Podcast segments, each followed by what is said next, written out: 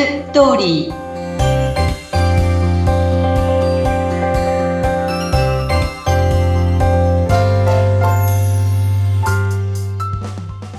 皆様こんにちは結婚相談所ライフツリーの和田光ですこんにちは、インタビュアーの山口智子です。さて、毎回ですね、こう、いろいろと、何でしょう、きっとリスナーの皆様が気になるであろうテーマをズバッと、いろいろと教えてくださる和田さんなんですが、今日のテーマは何でしょうか？ハイスペック男子が選ぶ女性とは？お。っていうテーマです。では、気になりますね。これも、前回もね、非常に気になるテーマでしたが、今回、ハイスペック男子が選ぶ女性、これどうなの？なんかパッて思い浮かぶのは、若い子なのかな、みたいに思っちゃうんですけども、うんそうじゃないのかなまあ、まあ確かにそこはそこで結構若い子から申し込みがね、来ますからね。うんありますけど、まあ若いだけじゃないですね。今のハイスペック男子は選ぶのは。もちろろんね、あのーやっぱりこう綺麗な女性っていうのは確かに申し込んでくる女性は多いんです。ん。うん。で、えっ、と、最近はね、年収が高い女性っていうのもとっても多いのでうん、もう1000万ぐらいっていうのは、うちの会員にも何人かいるんですよ。ええ365日一緒に働いて、1000万ですかって感じなんですけど、うん、それぐらいの女性たちもいて、だから、こういう自分もスペックの高い女性は、やっぱりハイスペックの男性を当然選んでいますね。うん。で、まあ、あとは、あの、こういう年収、綺麗な女性で、年収の低い男性に申し込む人っていうのは、まあ、ほとんど見たことがないくらい、綺麗な女性は、みんなやっぱり高い男性に、あの、申し込みますし、職業的にはね、秘書とかねうん、多いですね。なるほどね。CA さんとか、あとはまあ自分の周りにいる人たちが年収が高い商社、金融系、IT、うん、あと外資ね。ここら辺の方たちは、やっぱり自分の周りにいる男性の年収がそこが普通だから1000万ぐらいは。だから当然なんかそういう感覚になってしまうっていうのはうんあると思うんですけど、うん。で、あのーまあ、男性はね、もちろんこう、自分の好きなタイプっていうのは結構これこだわりがあるので、うん。それはそれであるんですけど、それ以外にですね、うん。やっぱりその、あの、容姿は例えば標準以上の人を選んだとしても、この自分の内面的、外面的なことをが、あの、非常にこう、えっと、努力を怠らないっていう、やっほう。ほぱり年収高い男性ってや野望とか、向上心を持ってる方っていうのが多いので、うん。やっぱり女性にも仕事とか何か一つの趣味とかに打ち込んでる女性っていうのに魅力を感じるっていうのが結構プロフィールでも書いてらっしゃる方が多いですね。だから、連れて歩くのには綺麗な人だけでいいかもしれないけど、例えばこうすごく綺麗でもブランド物が好きとか、うん。高いお店に食事に連れて行ってっていうようなタイプは、交際1回目でだいたい終了になるケース多いですよね。はあ、そうか。まあお金のかかりそうな女性っていうのは、あの結婚相手としては男性は NG なわけですね。うんうん。で、うちの以前ね、焼肉ランチに5000円は別に普通ですって言った女性がいて、はい。で、その、そういうことを男性に言ったもんだから、まあ、即お断りされましたけどね。うん、なるほど、ランチ5000円か。そうそうそう。あとね、学歴とか育った環境が似ている。うん。まあ価値観が似ていると生活がしやすいんですよね。そうですね。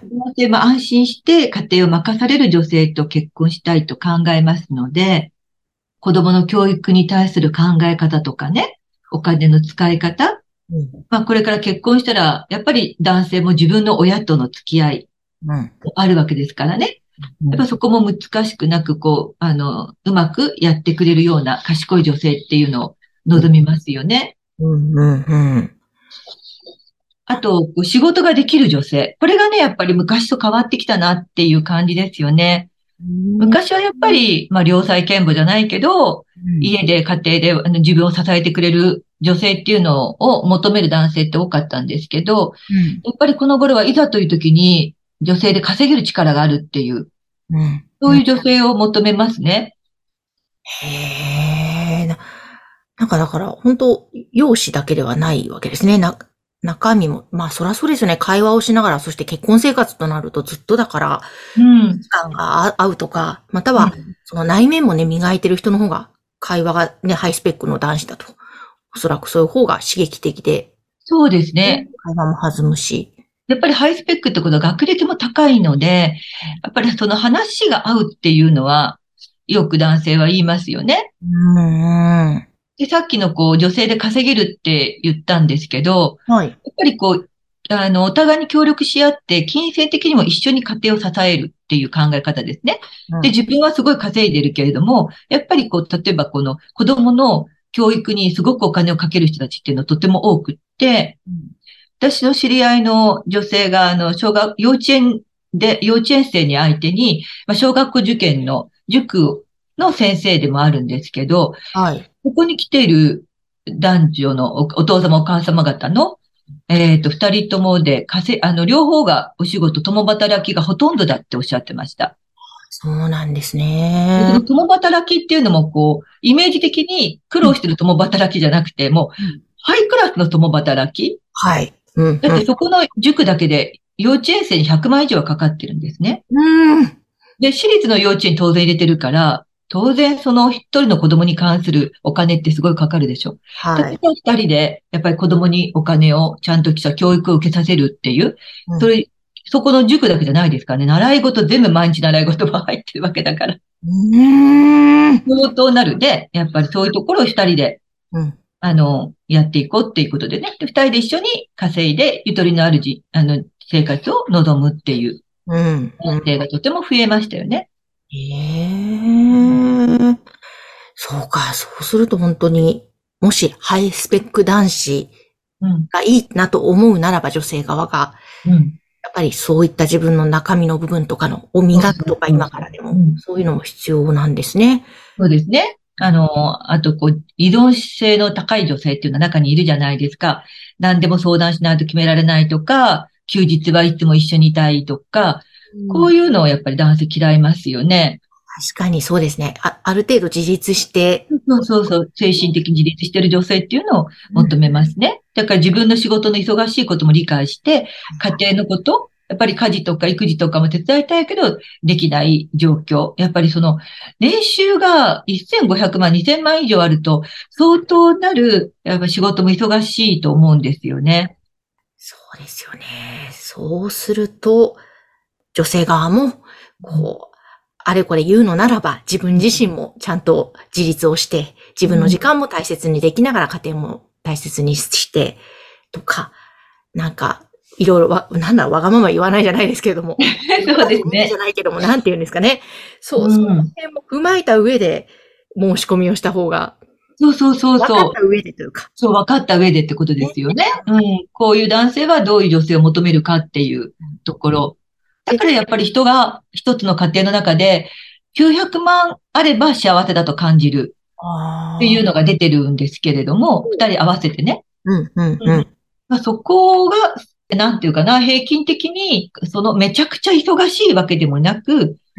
まあ、二人で、こう、一緒に家庭のこともやり、か子供のこともやりっていうことができる、まあ、年収あたりだし、ね700万から900万に上がるときにすごく人は幸せに感じるらしいんですけど、うん。900万から1300万に上がるときって全然その、それほど幸せを感じないそうなんですって。そうなんですね。まあなんか、いろいろと、まあスペックの高い男性が選ぶ女性っていうところで、女性もいろいろと考えて申し込みをしてもらいたいって思いますね。うんうんですね。で、またはその、そんなに背伸びしないで自分に合う人を探せばいいんだなって腑に落ちたら、そっちの視点で探せばまたそれは幸せってこと。そうそうそうそう。本当におっしゃる通りそう思いますね。うん。無理しないで自分が安心できるところってね。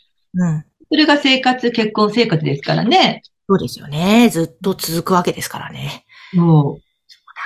ちょっと本当いろんな視点で、なんか婚活をしていくと、ききっと成婚に結びつくスピードも速いんでしょうね。そんな気がなんかしました。そうです。はい。本当に、そうです、そうです。いや、ということで今日はちょっとハイスペック男子が選ぶ女性というテーマでお届けしました。